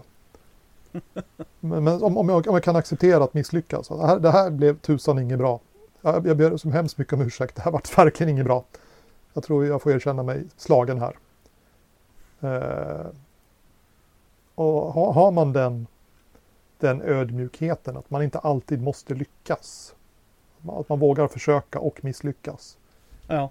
Eh, då, då har man ju helt andra möjligheter att råka snubbla in i någonting fantastiskt. Ja. Måste man ha Måste allting bli bra? Måste allting bli rätt? Då, då måste man välja en annan väg. Då måste man välja en lite säkrare väg. Ja, det måste man ju. Om man vill garantera det. Ja. Eh, Det stämmer det, det, det kan ju resultera i eh, en liksom fullständigt ospelbart kaos. För att folk har liksom spretiga visioner om vad det här ska bli och det blir några fraktionsgrejer där, där olika grupper försöker rösta igenom sin vision och det liksom blir väldigt splittrat. Eh, det kan ju bli så, vi vet inte. Eh, spelet är inte klart. Eh, det har en bit kvar. Men jag har ju skrivit spel som är 100 sidor förr. Så att rent tekniskt sådär, så har jag ju inte lovat mer än vad jag typ har klarat tidigare. Och jag har ju skrivit, inte på kommando tidigare, men alltså, saker för grupper som inte är min egen. Ja. Eh, ökenros, ja kanske inte så mycket, men kuf är ju liksom bara, ja, vill folk faktiskt spela det här? Ja, ja. coolt. Alltså Mattias vill spela det här, det var ju fantastiskt, men det hade jag inte riktigt väntat mig. Eh, så att jag tror jag kan distansera mig själv från ett projekt så mycket att jag kan göra någonting coolt av det här. Ja. Och ständigt då, så fort någon köper och går med i gruppen och börjar rösta så får jag liksom en liten puff, lite uppmuntran. Och det är väl egentligen det jag jobbar för. Om det var att jag skulle skriva för pengarnas skull så borde jag kanske inte skriva rollspel eh, från början. eh, och framförallt inte rollspel på den basen som jag skriver dem nu, alltså småskaligt. Då skulle jag ju försöka liera mig med fria ligan eller något sånt där. Alltså någon, någon gruppering som faktiskt går in i spelskrivandet med målet att tjäna pengar. Ja. Och, och uppenbarligen tjänar så mycket pengar att de kan försörja sig på det. För där är jag inte idag. Jag Vill du på-? Ja, alltså jag kan ju faktiskt idag pensionera mig och leva på mina rollspelsintäkter. Förutsatt att jag väljer att flytta till Afghanistans landsbygd. Där levnadsomkostnaderna är påtagligt lägre än de här. Men det, men det, har, det har, det har eh, det har gått uppåt faktiskt. För, för några år sedan så drog jag samma liknelse. Då var det i det fattigaste landet på jorden, alltså Guatemala. Där kunde jag leva som en sån här eh, bonde då, med inälvsmask och elände och dricka lervälling istället för vatten. Då, då, då gav rollspelen typ så mycket pengar. Men, men nu för tiden så har ju då eh, det blivit en stor kommersiell succé. Så nu skulle jag förmodligen, eh, oräknat diverse andra faktioner då, eh, faktorer, kunna överleva på Afghanistans landsbygd på de pengar som jag får in från eh, jag, jag, misstänker att levnadsstandarden i de här trakterna är sådana att jag har svårt att få med mig en dator så att jag kan fortsätta skriva. Men, men i alla fall. Eh, och nej, svaret på frågan är att jag skulle inte vilja göra rollspelsmakandet till ett jobb. Jag provade det där med att göra hobby, min hobby till ett jobb när jag blev civilingenjör i datateknik. Och det har jag bittert ångrat sedan dess. Då. För det tog ah. helt och hållet glädjen ur datorer. Uh, nu hatar jag de jävla burkarna. Uh, så att jag, jag, har aktat mig noga, uh, verkligen. För att nej, men jag ska inte ge mig in i, i något som, där jag faktiskt bryr mig om, om pengarna så till den grad att, att det blir det som blir det viktiga. Jag ska bara skriva spel för, för skojs skull, för nöjes skull. Och sen så är det jätteroligt när folk väljer att köpa mina spel. Därför att det är ju på, på något vis en klapp på ryggen och säger ja, du håller på med någonting coolt där borta. Här har du en pizza eller här har du till att köpa en eh, Piggelin på stan. Eh, I, i, i, praktiken så mycket pengar som jag, som jag får varje gång de köper ett spel. Då. In, inte en pizza men en Piggelin. Eh, eh, kanske, en, inte en köttbullemacka men en ostfralla kan jag nog få också. Eh, per, per sålt spel. Eh, Vilket säljer bäst då? historiskt sett så är det medan världen går under. Oh, därför ja, ja det, har, det har sålt i några hundra exemplar eh, faktiskt. Sett, sett över då en närmare tioårsperiod då. Ja, ja, ja. ja. ja mm. uh, just nu så är det som säljer bäst Köpman i röd zon, men det är ju för att det är det nya heta. Ja. Det skulle uh, vara intressant att se, ja. Då väntar vi med spänning på slutprodukten då tycker jag. Ja, vi kan få, man, kan, man riskerar ju att få vänta ett, ett bra tag. Uh, då eftersom jag har, har då förbundit mig att hålla på och skriva på det här tills, eh, tills jag har gjort de där 90 sidorna då. Men eh, ja. Jag, jag tänkte säga, hur länge har du väntat på den yttersta domen? Ja, eh, inte tio år men kanske, ja det kanske är tio år nu. ja. Då får vi hoppas på att han kommer ut med det då så att vi andra också ja, kan få prova ja, det. är fantastiskt, eh, fantastiskt, fantastiskt bra. Kommer du mm. sen kopiera hans regler och göra något annat med det då också? Eh, ja, men det har jag ju tänkt. Eh, det, ja. finns en, det finns en tv-serie som heter Spartacus. Har du sett den? Där? De utspelar sig den, i Rom på en sån här gladiatorskola. Den Blood and Sand va? Ja, precis. Nej, jag har inte sett den än. Ja. Funderar på att göra det men... Ja, det är sån typ våld och sex och, och förtryck. Uh, de här gladiatorerna har det inte så himla lätt alltid. Uh, men det är en jävligt, ja, i början så är det en jävligt cool eh, story. Sen så, det handlar ju om Spartacus, den kände slavupprorsledaren. Och när han blir slavupprorsledaren så bara spårar allting ur. Men fram till den punkten så är den jävligt, jävligt bra. Och jag tror att den yttersta domens regelmotor skulle man kunna knycka och göra Spartacus-rollspelet med på ett jävligt, jävligt bra sätt. inte så att inte settingen i yttersta domen är jävligt cool den också. Men eftersom du nu frågade vad jag skulle göra med det så... ja, jag gillar det. Jag gillar, jag gillar din ärlighet Wilhelm. Det har jag alltid uppskattat. Att det är rakt på sak liksom. Skulle du, ja. ja. Jag har till och med tänkt på det. Nu kör vi. Jag vill bara att han släpper det först så att jag inte släpper det först. Ja, det nej, det, det, det, Nej, det, det, det, är inte på kartan att jag ska äh, äh, tjuva hans regler innan hans spel har kommit ut. Det, nej, nej, nej, nej, nej, du är en gentleman för helvete. du låter han släppa det först, sen tar du det. uh, alltså jag tror inte att det är en problemgrej egentligen. Uh, nej, nej, där, det förstår jag också. Men... Alltså idéer. Att, att någon säger, jag har tagit det här spelets regler för att jag tycker de är så jävla bra. Och så har jag skrivit det här spelet. Vad säger det om spelet som jag stal ifrån? Ja men det är tydligen ett bra spel. Ja, alltså D- Daughters of Verona, hur ofta har jag pratat om det? Och inte samtidigt nämnt, jo men det är baserat på Montsegur 1244, världens bästa spel om du vill spela medeltida lidande. precis. Jag blir, det, som en, jag blir ju som en reklammotor för spelet jag stal. Eh, precis. Och det, det är det jag menar gott folk när jag säger att jag gillar Wilhelms ärlighet. För du säger inte Här är Daughters of Verona. Och sen stannar du där. Utan du säger Daughters of Verona som är baserat på det här. Alltså att du är öppen med det. Liksom att nej men jag tog det systemet. Jag kan väl förstå om du jobbar och livnärar dig på en produkt och att du håller det close to heart och Mm. där är ekonomiska faktorer, absolut. Men jag håller med dig, jag hade ju blivit otroligt ärad för mig om någon hade tagit en grej jag hade gjort ja. och baserat sitt spel på, för som du säger. För antingen hade man kunnat hitta på eget eller så tar de, det här gillar jag, så det återanvänder jag. Ja. För varför behöver vi uppfinna hjulet varje jävla gång som vissa verkar tycka? Ja men det var inte innovativt när man bara oh shit. Nej, åh fan. Fråga de som har spelat sen Jesus gick i sandaler. Fråga hur mycket innovativa folk är. Liksom. Eh, och man kan få sträva efter det, det säger inget. Eh, Each to its own liksom. Mm. Men, men för mig blir det, återigen, läser ett rollspel i veckan, Wilhelm har varit med ett tag. Det blir inte ett nytt hjul för oss.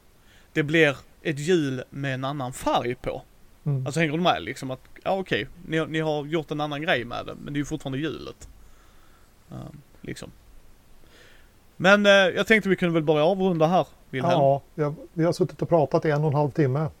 Ja. Vi får se vad som återstår när vi har klippt bort de tekniska missödena i mitten. Och, Det blir väl en timme långt minst ändå tror jag. Men jag älskar att sitta och prata med dig. Jag hade kunnat sitta hela dagen. Jag bara väntar tills vi får möjlighet att träffas och sitta ja, och... ja, det var ju synd att Gothcon vart eh, inställt i år. Ja, Eh, för där, hade vi ju stämt möte. yes. Eh, Men för förståeliga skäl. Världen har ju varit som den har varit nu Ja. 2020. Så att... Men men. 2021 förhoppningsvis. Vi håller tummar och tår. Att det är då vi får träffas. Eh, Om vi inte träffas innan. Om jag är där uppe i Norrland. Ja.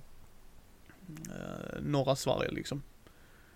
Eh, för det kan hända också. Och då ska jag försöka göra mitt yttersta för att åka och hälsa på dig en dag i alla fall. Och kanske få spela Daughters of Verona med killen som har gjort Daughters of Verona. För det hade Ja. varit sjukt kul. Alltså det är fan, alltså det är så jävla roligt.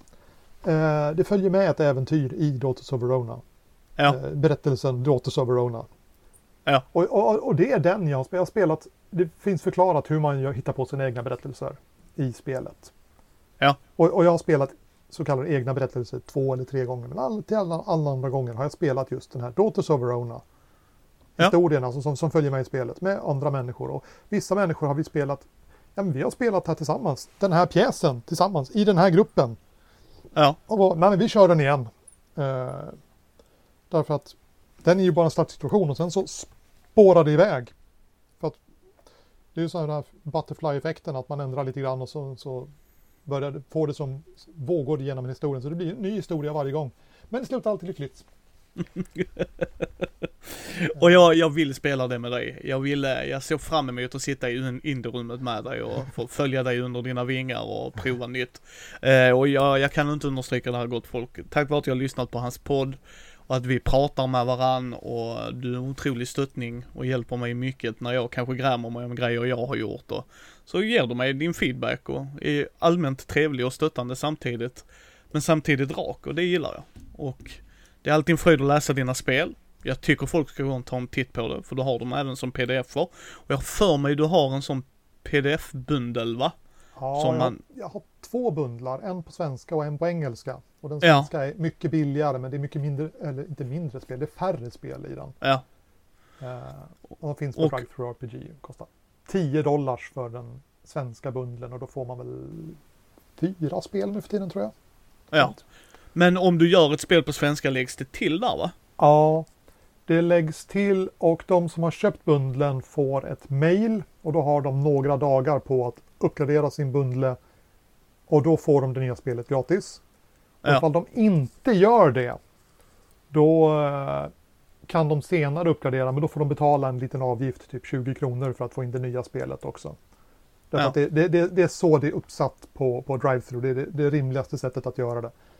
Eh, men ändå, jag tycker att betala en 20 för ett pdf-spel, det är väl inte helt orimligt. Nej, det tycker jag inte. Jag tycker det är helt rimligt. Uh, som sagt, alla grejer, alla show notes. Eh, som sagt, vi kommer länka out of the wazoo som vi brukar göra när du är med i alla fall Wilhelm. För jag tycker det är jättekul. Och uh, jag kommer inte länka alla hans spel gott folk. Däremot så kommer jag länka till uh, Wilhelm Games hemsida. Så kan ni gå in där och titta och sen så blir ni väl skickade vidare därifrån tror jag. Ja. Eh, Det är ju från Print on Demand från Lulu och jag kan säga att jag har använt den tjänsten själv ett par gånger. Och jag har alltid fått mina grejer. Så att utan problem. Och de har varit smidiga och hjälpsamma. Ja. Om det skulle ha till, strulat till sig till, till, någonstans. till protokollet kan vi föra det här utan problem. Det, det, där är jag inte riktigt, för jag har, jag har beställt ganska mycket. Jag vet inte om jag har gjort hundra beställningar därifrån. Och, och ibland så skiter det sig. De, de är ju människor de, de också och det är ju postanställda på vägen och de är också människor. Så att det, det, det kommer ju att gå snett. Däremot så har de en fantastiskt bra kundtjänst. Så går det åt pipan så ser de till att fixa det. Jag har aldrig gått därifrån missnöjd när det har gått åt pipan. Okej, jag har inte haft några problem i Nej, alla fall. nej, nej, eh, alltså det, det är ju sällan. Jag har ju beställt så himla många gånger att det inte går snett någon gång. Det är ju otänkbart. Men... Och det tycker jag egentligen är ett ännu bättre betyg. Att när det skiter sig så har de varit med mig hela Ja. vägen och sett till att det var varit bra. Jag beställde spel till eh, Gothcon. Paketet kom bort på vägen och jag hade tagit den billigaste sneakfrakten. Och jag bara, alltså jag hade tänkt ta de där spelen på mässa och de har inte kommit och sådär. De bara, inga problem. Eh, vi skickade ett nytt paket och då expressbudade de ersättningsböcker till mig. Så att jag skulle få det före Gothcon så att jag kunde, eh, eh, kunde sälja på, på Gothcon då. Ja. Och det, det var ju liksom en frakt som kostade mer än vad innehållet i spelpaketet var värt. Men de, de, de liksom, nej, du, du, eh, för dig ska det vara bra. Vi fixar det här. Och Ja. de visade den attityden. Då liksom bara, ja, jag, stannar vid, vid eh, med Lulu. Det, kan, det finns lokala alternativ i Europa och i Sverige också. Men nej, jag kör Lulu. Sen så skickas ju böckerna från Europa i allmänhet då. Så att, Ja, Det- de kollar blir- ju var du är närmst så att. ja, de trycker böckerna i, i Spanien eller Frankrike för det mesta. Då, så I Nej. EU. Ja, precis. I EU. Så när EU. jädra eh, Storbritannien kan sitta där på sin ö själv. Nej men de gör det och jag, jag håller med dig. De har varit jättetydliga någon gång. Jag tror jag skrev till dem, bara undrar var pak- paketet var på väg ifrån. Och Mm. de bara, nej nej det är så här. Ja men behöver jag fixa något mer? Nej nej. Alltså de är väldigt bra, det håller jag med Mm. om. Sen kan absolut vara någon som har en dålig erfarenhet, men jag har haft en bra erfarenhet av dem. Mm. Men som sagt, alla show notes kommer vara där i. Där kommer också vara till hans otroligt mysiga mat och diskussionspodd, skulle jag säga.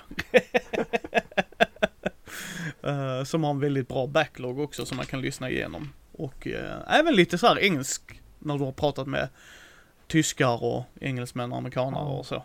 Ja. Vilket är charmigt också. Även norrmän, ett avsnitt jag inte kunde lyssna klart på för den bakgrunden var bara vedervärdig. Ja, det var olyckligt. Vi satt ju eh, på ett konvent mitt i folkhavet och försökte spela in ett avsnitt så att det var otroligt störigt eh, bakgrundsljud där. Bra Ja, samtal och- annars. med Roliga norska personer men det var inte helt lätt att höra vad som sades. Men Nej. du, eh, vi rundar av det här avsnittet. Vi kanske tar ett nytt avsnitt där vi får prata mer om, om Norge. Ja, absolut. Eh, så vill vi bara tacka dig återigen för att du var med. Tack för att jag fick komma. Det var jätteroligt. Eh, Ja. Som vanligt. Som vanligt ja.